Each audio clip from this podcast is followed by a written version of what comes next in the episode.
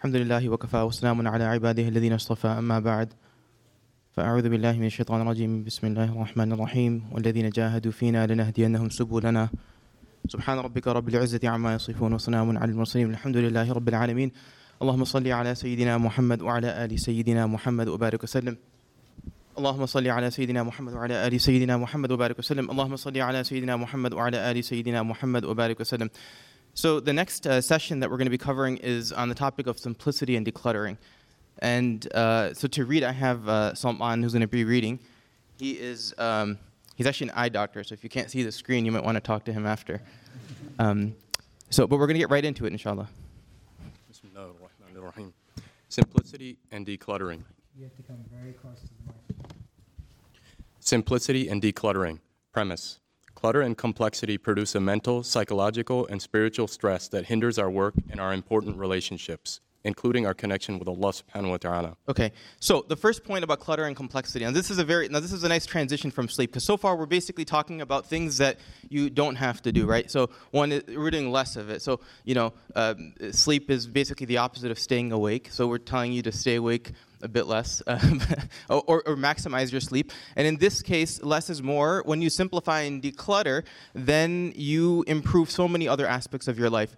So the, the theme is this, right? With clutter, the brain only has the ability to take in so much at any given point in time. It can only be stimulated by a couple of things at a time. So, for instance, if there's right now, if somebody were to cough, we'd all be able to pick it up because there's relative silence. There's not that much noise. We're not stimulated. But if everyone starts talking after and a break time and somebody coughs in between, you're not going to catch it because you're not overstimulated. So when we are cluttered, when our brain is cluttered, when physically the space is cluttered and it's complex, it produces this stress that limits our abilities. And in particular, as believers, our goal is to be connected to Allah subhanahu wa ta'ala. That's the most important connection we can ever develop. And, and that is limited if we don't simplify and declutter our life.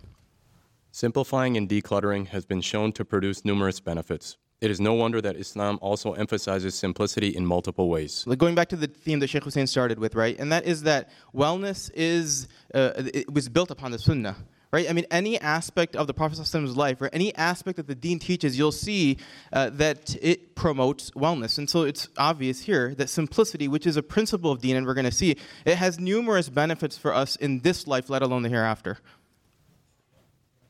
And the key point, the key, key theme to keep in the back of your mind is that when there's space, we thrive. When we have space, we thrive.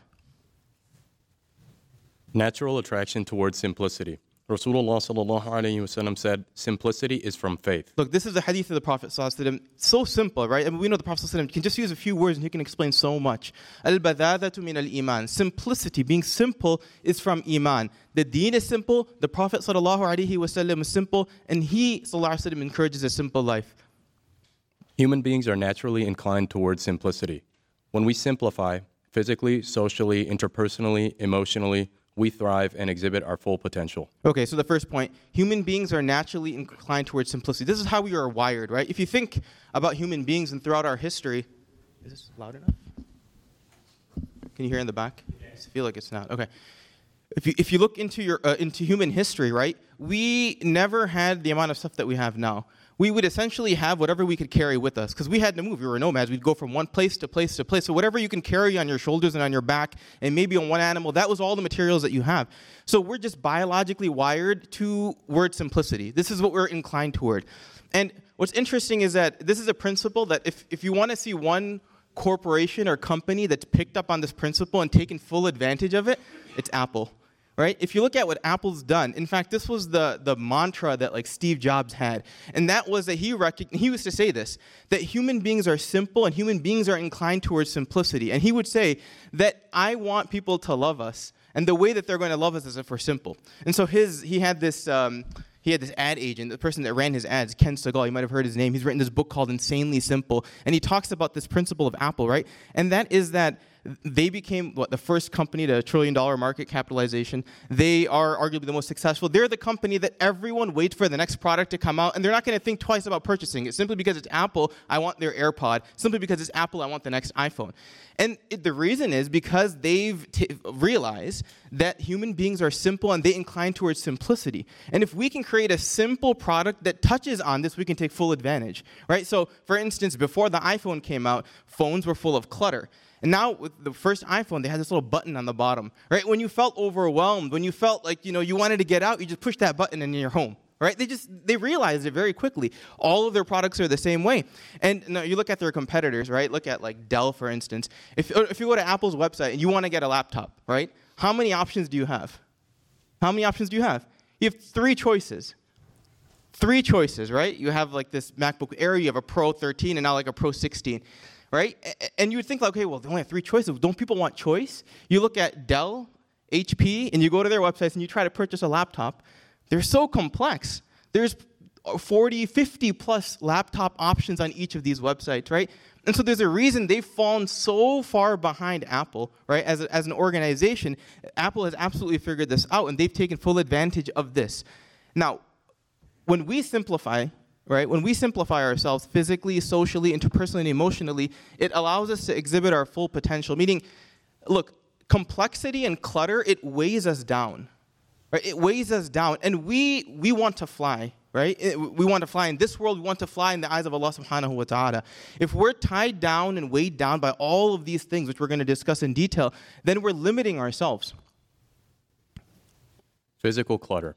Simplifying our lives begins with simplifying the physical space around us. Look, this is an important principle. When you begin to, re- when you realize, now that we've understood that simplicity is part of deen, and simplicity is part of being human, right? This is our natural inclination and our natural tendency. And when we, you know, fall outside of that, then we begin to struggle and suffer. When we realize this, the next step is okay, what's the first step that I take, right? And we begin with physical, right? There's a very interesting principle in cognitive psychology, and it says that you know, it's far easier to act your way into a way of thinking than to think your way into a way of acting. Right? It's far easier to act your way into a thinking. So if the idea is that I want to simplify myself, I have to start actively, openly simplifying things. And the most obvious space is going to be the physical space that's around us. With access to far more items than ever before in human history, we have acquired possessions that often serve limited purpose in our lives. Okay. so this is uh, a problem that really started in the last 50 years, right? We talked about how human beings, we never really had too many possessions. But at least in this country, you know, if you go to a grocery store in the 1950s, the average, the average supermarket would have about 3,000 uh, things to purchase. And you go to a grocery store in the 1990s, that number went to 30,000. Tenfold increase in the number of things that you could buy. And it really has to do with all of these cheap imports that came from Asia and things like that, from China, where all these cheap products were being brought into stores. Um, and so human beings, we as hum- Americans, we just started collecting all of these things. And, and many a times it didn't even serve any purpose. Uh, you look today, right? You have options on Amazon. There's like 12 million different things that you can purchase. 12 million different things that you could purchase. Clutter in the home has been linked to increased levels of stress hormones, negative well being, and a, decreased, attachment to our home in general. Look, you guys have probably heard about this, you know, KonMari or Marie Kondo craze, right? 2019 was a year. And how everyone has become obsessed with this, right? I mean, it's like Netflix show, and it's like one of the top shows. And you think about it, like, how is that possible? How is it? If I was to tell you five years from now, the most famous person on, you know, television is going to be someone who teaches you how to vacuum your house, you'd probably laugh right? But this is really what happened. And so, why is it that someone who basically has come up with a way to declutter your physical space is now so popular? And it goes back to this whole point that we incline towards simplicity. And when now, when we've accumulated all of this garbage over the course of, you know, let's say decades, and now all of a sudden someone has this very strategic way of removing that and relieving the stress that comes with that, we become inclined toward that person and inclined toward those methods, right? So that's why her movement has become so big. Everyone's heard about it and everyone's thinking, well, how can we bring it into our life, right? And then by extension of her, you've heard of the minimalist movement, right? Which is which is like the, one of the newer ones, right? Which is that we're going to live simply. We're only going to have a handful of things that we can carry. And then the extreme of the minimalist movement, you heard of the FIRE movement, right? the FIRE movement, financial independence, retire early, right? And that so the idea and that basically is that we're never going to take a loan, we're never going to clutter our life, we're going to work for a few years, accumulate as much as we can, and then just going to retire and enjoy. Right? But the reason that people are going toward these movements, right, in such strong numbers is simply because they're fed up or we're fed up with complexity like that's not who we are. We're human beings. We incline towards simplicity. It's a part of who we are. It's a part of our faith. It's a part of our nature. So you see, this craze really has to do with what we made our lives, and that is just full of all this clutter. As a rule of thumb, the Prophet ﷺ advised, that which is little but sufficient is better than that which is abundant but distracts. SubhanAllah, this is like the declutter hadith, right? ما قل وكفى خير مما كثر وألهى. That that which is sufficient uh, that which is little but sufficient is better than that which is abundant but distracts, right? So uh, the Prophet is highlighting to us that, look, in a way, I don't want to use the word minimalist because it has a connotation, but in a way, when it comes to like things, we're minimalists, meaning we prefer those things that are sufficient, even if they're few, over accumulating all this clutter that's abundant and it distracts us really from the worship of Allah subhanahu wa ta'ala. Hence, we should aim for simplicity by one, purchasing items based on need and appropriateness rather than bargain. Okay, so this is really important, right? The tendency of the average person shop, the average shopper, you can say, right, the average consumer, is that I'm going to chase bargains. If I find a sale somewhere, then I'm going to go check out, you know, what they're, what's on sale. You go to Target and they have, let's say, like ten dollars or less, right? Your natural tendency is you're going to go and explore those shelves and see what on here is, is there that I need, right? But uh, but we should think the opposite, right? What happens is when you begin to shop for bargains and sales, you just accumulate things that you don't really need. If you needed it, you would have written it down and said, Look, I need a new watch because I've been needing a watch for some time. But instead, you're going and looking at the shelves or you're searching online and seeing and browsing around to see what's on sale. But what's on sale may not be what you actually need. So it would be far better for us to purchase those things that are based off of need. You know, the ideal store would be that you'd walk into the store uh, no, you'd, you'd walk in and, and see an item that you needed, right? And then determine, is this something that I actually need? And then you look at the price and see, can I afford it or not? But it's the opposite. We first look at the price and say, oh, this is for $25. Let's see if I can fit this into my house and my environment. But that create, that, that's where we accumulate so much clutter. In fact, the, the stuff that's cheaper is the stuff that really builds um, uh, clutter into our house. Now, there's a few subtle there's a few additional extensions of this right? Some of the tricks that retailers use to get you to buy their clutter right? One is so the whole principle is that don't buy cheap substitutes right? If there's something that's quality if something that you need buy it right? And, and keep it. And make sure that it's something of quality rather than something that's very cheap. What are some of the tricks that retailers use? For instance aisle shopping aisle shopping. When you are checking out right in the aisle right what does a retailer do? They, they put all these things in those aisles, like you go to TJ Maxx or any of these stores, they put all these things there that you had no intention of getting. You didn't go into the store to buy some espresso coffee beans from Italy, right? That wasn't your intention. You didn't go to buy, you know, socks that, uh, th- that, that don't fit you. You didn't go for that purpose, but they know that once you're already in the checkout aisle, you've now committed to buying, right? Your wallet is out. It's far easier for you to now take stuff from the aisle that's unnecessary because you've already made a commitment to buying. So we should be careful of that. We should be careful of things like add-on purchases, right? So let's say you're online, you're shopping, you need to purchase something, right? You get you need you need to purchase a I don't know, let's say a pair of socks or something. And then as you're purchasing that purchasing that pair of socks, right before you check out, it says, "Oh, you may also be interested in this," right? And it gives you like three other options. Those are things that you don't need. And studies have shown that when you purchase something you, you didn't need, like you walk into a store, like let's say you walk into a store saying you need tomatoes, you need onions, and you need Kleenex boxes, and then you come across like a pair of socks when you get inside that store. Studies have shown that things that you purchase impulse buying are far less likely to satisfy you than things that you purchased when you went into the store knowing that you had to get something, right? So be very careful of this. Sometimes, you know, we will add on items to our cart because we want to get to this free shipping threshold right? It's like $75 for shipping. We'll have $50 in our cart. So we're like, man, I really want that free shipping. I don't want to pay $6 for shipping. Let's see what else I can buy to get to $75. But that item you're going to buy is going to clutter your house.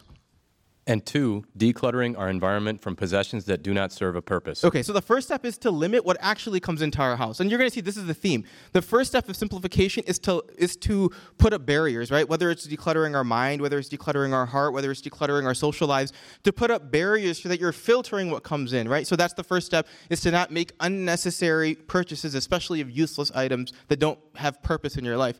The second is to declutter our environment from possessions that don't serve a purpose, right? KonMari says that you know you should look at an item and ask does it bring you joy, which is maybe a bit extreme, but ask if it serves a purpose in your does it bring me closer to Allah subhanahu wa ta'ala? Is it something that's facilitating my existence in this world? I'm here to serve Allah and the Prophet and his creation. Is this something that's facilitating it? And if it's not, then it's something I should probably get rid of. As an example, the house of Rasulullah contained few items, each of which served a purpose. Umar radiallahu anh states, I entered upon the Messenger of Allah sallallahu alaihi wasallam when he was sitting on a reed mat. I sat down and saw that he was wearing a waist wrap, and there was no other barrier between him and the mat but his waist wrap, and the reed mat had made marks on his side. And I saw a handful of barley, nearly a sa'a, and some acacia, acacia leaves in a corner of the room, and a skin hanging up. My eyes flowed with tears, and he said, Why are you weeping, O son of Khattab? I said, O Prophet of Allah, why should I not weep? This mat has made marks on your side, and this is all you have accumulated. I cannot see anything other than what I see here. While Khosrows and Caesar live among fruits and rivers, you are the prophet of Allah and his chosen one, and this is what you have accumulated. Okay, so look at the look at the house of the Prophet right? He has just a handful of things. He has a reed mat, which is like this, you could say like a, the basket weaving like material. That's what the Prophet would sleep on. He had uh, hanging on the wall was like this skin, which is like the skin that would be used to uh, like a it was like a water container of the Prophet He had a few items for cooking for food that would that he would need, and that was it. Now you could you could argue that well you know, the Prophet had all these things because, you know, he, he couldn't afford anything more, right? But this isn't the case. We, you know, the Prophet's preference. In fact, in one hadith, the Prophet says that uh, I was offered the mountains of Mecca in gold and silver, right? I was offered the mountains of Mecca in gold and silver. But what do I have as a need for this? I'm just, I'm a traveler in this world who's taking a break under the shade of a tree, and then I'm going to move on.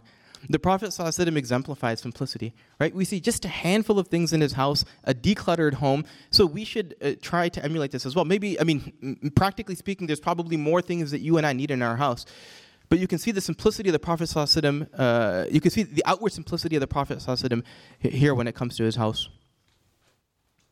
Further advantages of decluttering include increase in free time, decre- decreased stress, healthier eating, and improve interpersonal relationships. So, look, what happens when you declutter, physically declutter? They have these scientists, they're called like uh, ethnographers. They are people who basically go into your house or into your natural living environment and they observe what stresses you, what bothers you, what encourages you, what stimulates you. And uh, and what some of the things that they've noticed is that clutter, for instance, it, it, it uh, if you remove clutter from your house, that it increases your free time, right? Look at like let's just let's take an example. Let's look at clothing, for example, right? If you have a closet that's cluttered, cluttered, or you have let's say hundred pairs of clothes, Number one, that takes time for you to fold. It takes time for laundry. Every morning when you wake up, you have the stress of having to figure out what exactly it is that I'm going to wear. You know, every time when you come home, you have to decide are these clothes worthy of putting in the laundry or do I need to actually? There's so much time that's taken up by clutter, let's say in, terms, in terms of a closet. Now look at like successful people in this world right? Look at the, you know, I'm sure you guys have heard this. They say that Steve Jobs would wear, uh, from a dunyawi standpoint, people of success. Steve Jobs, who's a who was a billionaire, he wore the same thing every single day. He just had the same. He had one. He had a black turtleneck. He had blue jeans, and he had these New Balance shoes. He has had multiple pairs of all of this, and this would be hanging. Mark Zuckerberg, right? Another example of someone who, at least from a dunyawi standpoint, achieved something, right? A successful person. And and the reason that they uh, he his his his uh, if you look at his wardrobe, literally gray T-shirts just lined up, the exact same shirt, and then blue jeans. That was his wardrobe. And this is someone who has obviously a lot of money. And then they ask, like, well, what's the reason? It's something called decision fatigue. They want they don't want to start their morning off having to make a decision of what they have to wear because that's gonna slow them down. That's an extra decision they have to make. Then if they have to decide what am I gonna have for breakfast, that's another decision they have to make.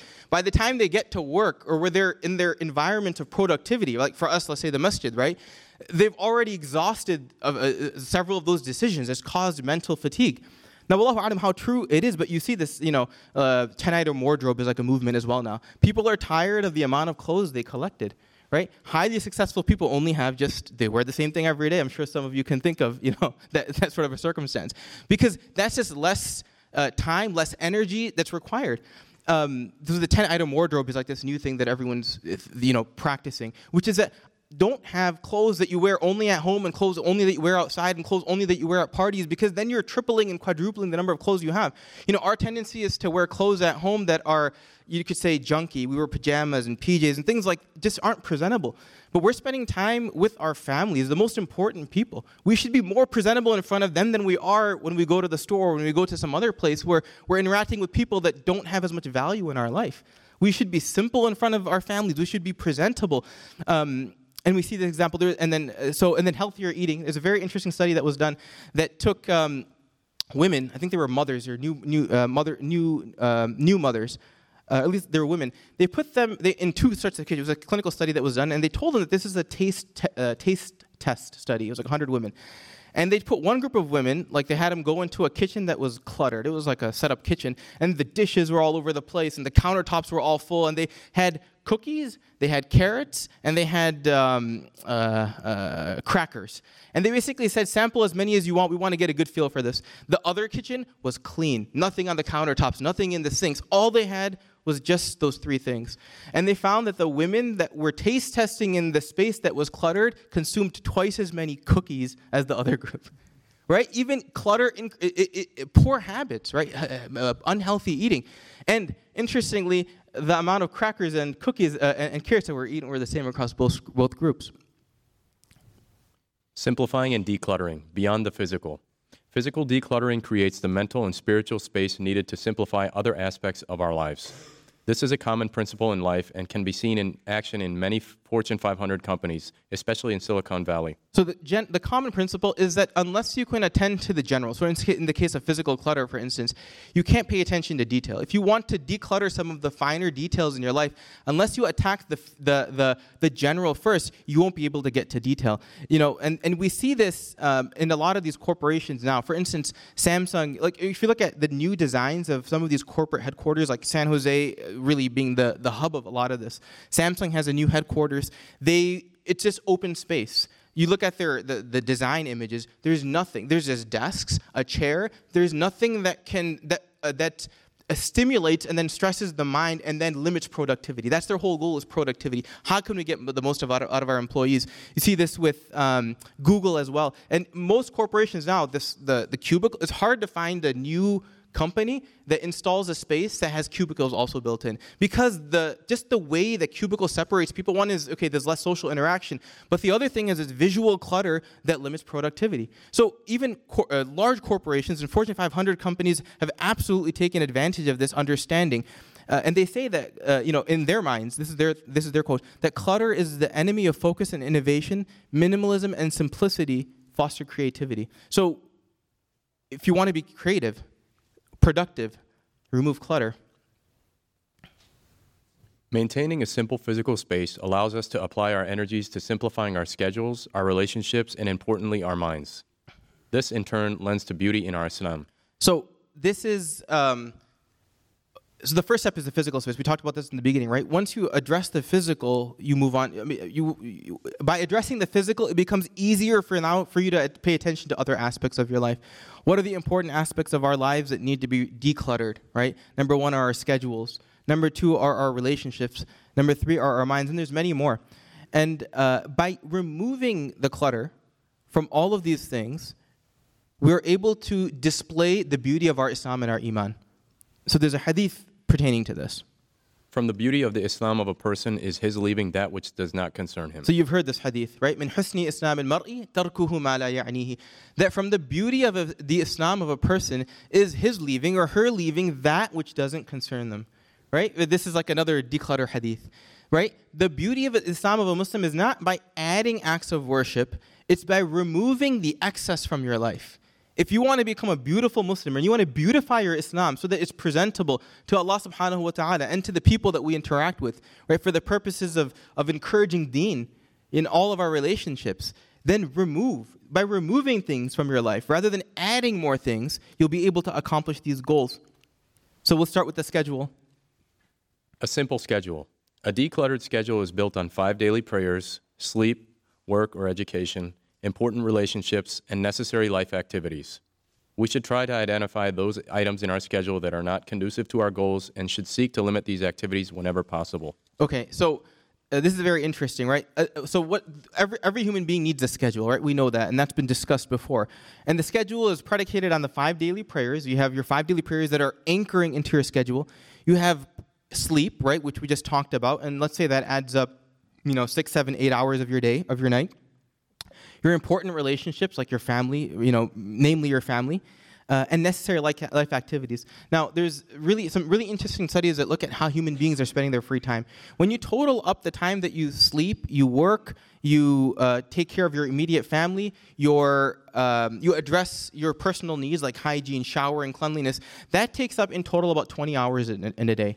20 hours in a day. That leaves about three to four hours in, in a normal, let's say, working weekday or, you know, four hours left.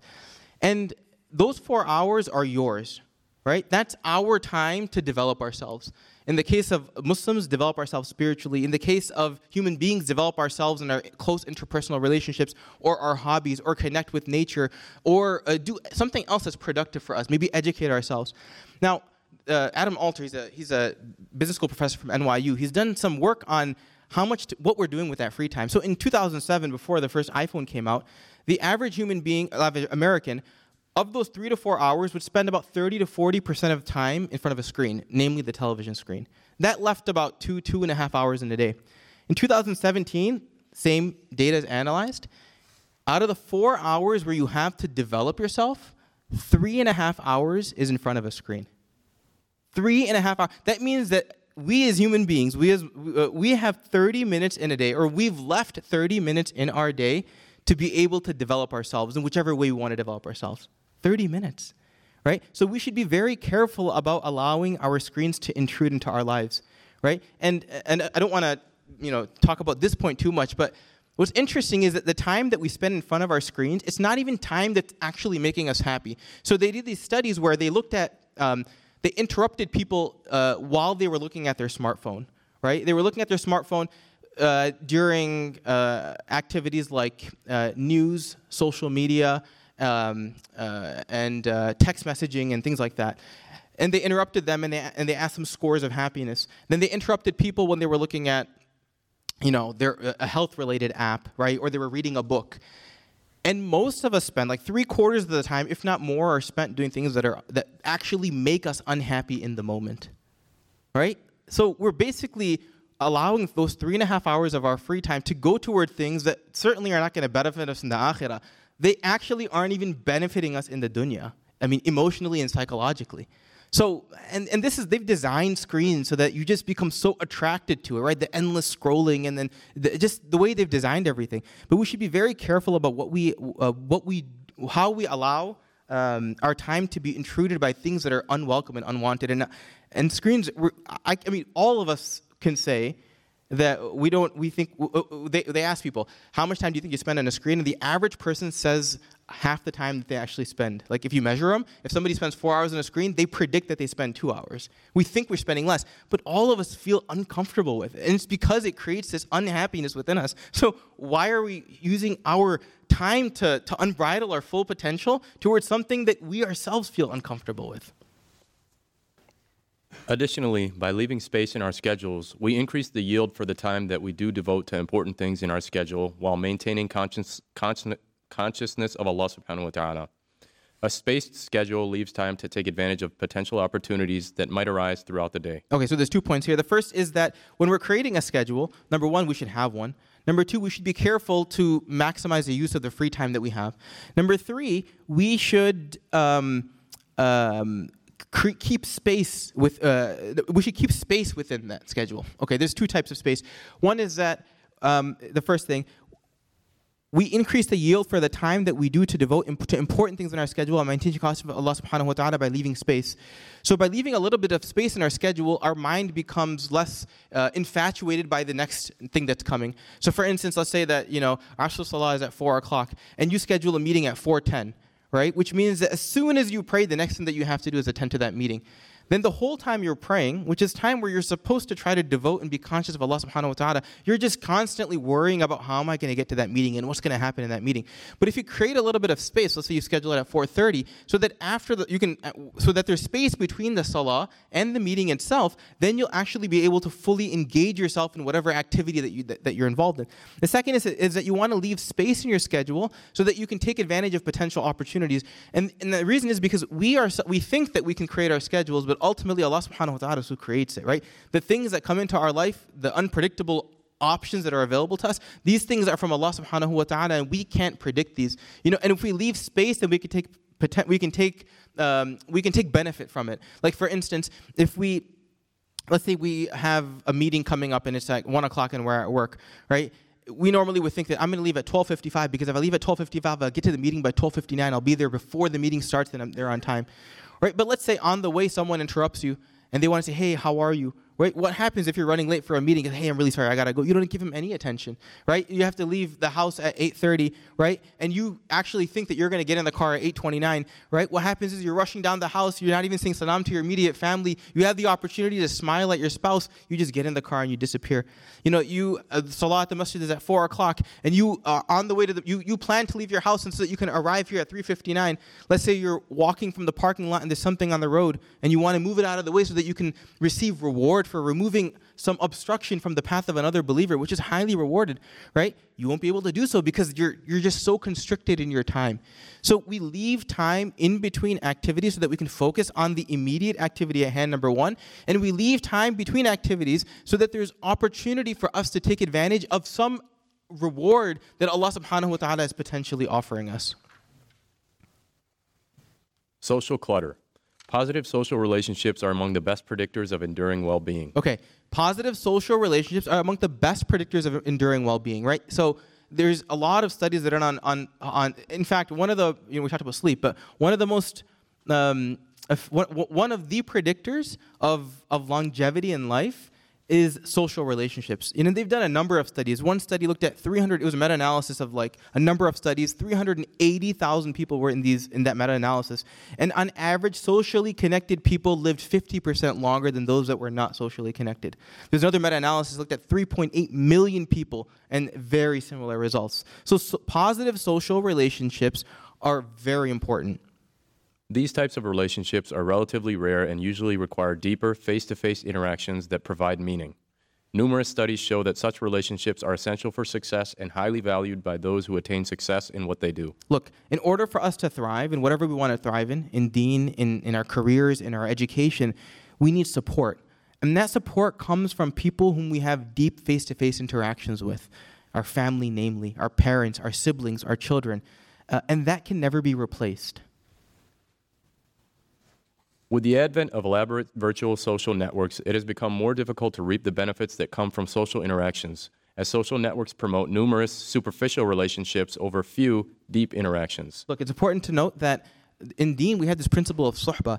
The hearts have to come into each other's company in order to maximize the benefit that can interact between two individuals.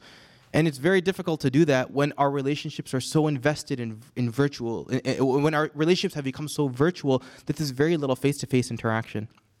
A recent study found that young adults with high social media use felt more socially isolated than those with lower social media use. Interesting. You join social media with the intention of becoming more social, but the effect of it is that you actually feel more socially isolated. Now, the debate of is social media helpful for me as an individual socially? Does it, does it contribute to positive social relationships? That's still a bit out there, right? There's multiple cross-sectional studies, which basically means you look at a group of people at any given point in time, and there's certainly associations between mental health disorders and social media. For instance, Twitter and ADHD has been linked. The more you tweet out, like they look at people that tweet like irrationally when, at any time of day, and you find out that they actually have ADHD. There's a relationship between Twitter and heart disease. These are all really associations in order for us to get data that shows that social relationships are actually harmful, you need to follow people over a lifetime.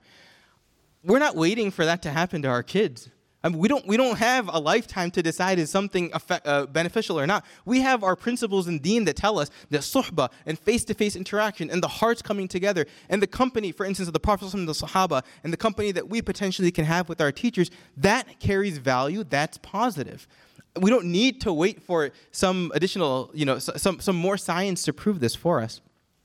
We should seek to develop the most important relationships in our lives family, cl- close friends, the pious, as these are most likely to support us through the difficult endeavor called life. Look, the Deen creates this network for us, right? It puts our family members in a particular place. And it says remove remove all the other clutter from your social life. The most important people, you, your spouse, your parents, your children, your siblings, prioritize the company of people of piety. Once you've established those relationships and you've solidified them, then feel free to expand this a bit more. But if you're going to expand these social networks beyond belief, where you have 100,000 people that are following you or you're following them, and you have these very superficial relationships, and you haven't developed the relationship that Allah subhanahu wa ta'ala has mandated for us to, to, to develop, um, then we're not going to find success. We will feel isolated. I think this is the last section, uh, but we should be able to wrap up in five minutes, inshallah. Mental and emotional clutter. Decluttering our minds requires us to be careful about what we bring in through our senses while appropriately processing the thoughts that circulate in our mind. This begins by regulating external stimulation. So the next is our minds and our emotions. This is the very detailed topic, so we're just going to touch on this. But again, the, the, idea being that we have to create filters. Be careful of what comes in through the eyes and through the ears and through the limbs because all of those things are now avenues to your mind and to your heart and they cause clutter. Additionally, we should keep our thoughts in perspective. While it is common to become fixated on what happens with us, it is important to see things in the context of the reality of our lives and the tests established by Allah subhanahu wa ta'ala. The Prophet said, Wondrous is the affair of the believer, for there is good for him in every matter, and this is not the case with anyone except the believer. If he is happy, then he thanks Allah subhanahu wa ta'ala, and thus there is good for him. If he is harmed, then he shows patience, and thus there is good for him. SubhanAllah. This is the mindset of the believer that's struggling, you know, with with, with thoughts, with, with too many thoughts, with too many emotions, with too much clutter, right? That the believer is always in a circumstance and a situation uh, that is wondrous. That's that because everything is from Allah subhanahu wa ta'ala. And if He gives us good, then we're, we're uh, grateful to Allah. And if there's some difficulty that He presents toward us, then we show patience and then He becomes pleased with us anyway. You know, this is cognitive behavioral therapy. You've probably heard of CBT, which is the basis of like, which is the first, the traditional CBT is the first method used to help declutter the mind, right? I mean, this hadith really highlights this principle, right? So what happens? You get laid off at work. You come home and you say, you know what? The reason I got laid off is because my boss, my boss hates me, right? And what is that? What sort? So that's the cognition. What sort of effect does that have? You feel stressed. You feel frustrated. Your blood pressure goes up. You live shorter, right? But the Deen says, okay, well, switch your thinking. What if it was that you know Allah Subhanahu wa Taala was testing you, and He wants to see if you're patient through this test, and He plans to reward you. In fact, this is something that was good for you. Now your cognition is, I got laid off from work because Allah Subhanahu wa Taala actually loves me. Now, what is the effect of feeling loved by Allah? Now you feel privileged, you feel grateful, positive emotions, positive health. Subhanallah, right? Like, th- this is the essence. One tool that facilitates mental and emotional decluttering is, is dhikr. It nourishes the soul and provides the heart's contentment, as mentioned in the Quran. Right, Allah subhanahu wa ta'ala says, That the heart uh, the, the real, the, the, the, source of contentment for the heart is the remembrance of Allah subhanahu wa ta'ala. The only source of contentment for the heart is the remembrance of Allah subhanahu wa ta'ala. Additionally, with consistent practice, it reduces stress, improves our ability to focus, and reduces the presence of unhelpful thoughts such as rumination, neuroticism, and obsession. It is a mindful practice that predates the often sought meditative and transcendental practices touted today. Look, everyone's doing dhikr today. Everyone's doing dhikr today, right? Not just the Muslims. This is something that's been, our, dhikr has been in our tradition uh, uh as taught by the Prophet but then manifested by so many of our ulama and mashayikh, and they really placed an emphasis on dhikr, not just because it carries the benefit of providing contentment for the heart, but it declutters the mind. It allows us to focus. You know, uh, it it, it forces us to focus on a particular task at one particular point in time. Where we talk about muraqabah, for instance, muraqabah, which we've you know been doing for centuries and centuries and centuries, is basically the is is a form of mindfulness-based meditation, which really everyone is is is is, is touting today, right? And what is um, awareness, which is like a different principle, right? Be aware of your surroundings at any given point in time. That's wuquf right? That's wuquf. And, you know, uh, uh, uh, sitting and focusing on some particular task. That's, you know, doing salawat on the Prophet ﷺ. When you're consciously thinking about these things, these provide such focus for the mind in addition to purification for the heart. It's a, it's a shame that we, this hasn't become more mainstream in our communities. I mean, it's pleasing to Allah, it's good for our hearts, and most certainly it's good for our minds. Simplicity lends to worship. One of the major benefits of simplicity is that it opens space for experiencing the fruits of our worship of Allah subhanahu wa ta'ala. When we declutter, we remove distractions and open space for that experience. The Prophet wasallam was so cognizant of this goal that even the slightest lack of simplicity would be noticed by him. Aisha radiallahu anha narrates, the Prophet wasallam prayed in a garment having marks. During the prayer, he noticed its marks. So when he finished the prayer, he said, Take this garment of mine to Abu Jahm and give me his woolen garment without marks, as this garment has diverted my attention from the prayer. Subhanallah. One thing uh, captures the attention of the Prophet. Affect it clutters his worship, right? One small thing, and immediately he says, replace it. You know, imagine you're praying salah and then your phone buzzes and it distracts you for a second. You say, you know what? Return the iPhone and get me, uh, you know, I'll, I'll keep, carry wood chips in my pocket from now on. That's the equivalent, right? Uh, this is the final point. Simplicity and decluttering, the ultimate objective. The following hadith summarizes this discussion best. Abdullah said, radiallahu anh said, I heard your Prophet wasallam said, whoever focuses all his concerns on one thing, the hereafter, Allah will, re- Allah will relieve him of worldly concerns. SubhanAllah. Look, the reason that we clutter our lives so much is because we're concerned about our world. But Allah subhanahu wa ta'ala designed this world. And He's made it very clear that if you remove all the excess from your life, right? ما قل وكفى خير مما كثر وألهى. And من حسن إسلام المرء. Remove all of the excess from your life. I will take care of your world for you. Meaning, remove your excess from your life so that you can focus on the true reality, which is a hereafter. And your dunya, the worldly uh, your world that you cl- that you cluttered with the intention of trying to make it better i'm that's my responsibility i will make it easy for you right so when we declutter from anything other than allah subhanahu wa ta'ala we simplify our life so that it our, our only focus is on, on allah and his hereafter allah subhanahu wa ta'ala takes care of everything for us so may Allah subhanahu wa ta'ala grant you and I the tawfiq to uh, simplify our lives. And may Allah subhanahu wa ta'ala allow us to physically and mentally and emotionally and socially declutter. May Allah subhanahu wa ta'ala allow us to benefit from this gathering. Wa akhiru da'wana alhamdulillahi rabbil alameen.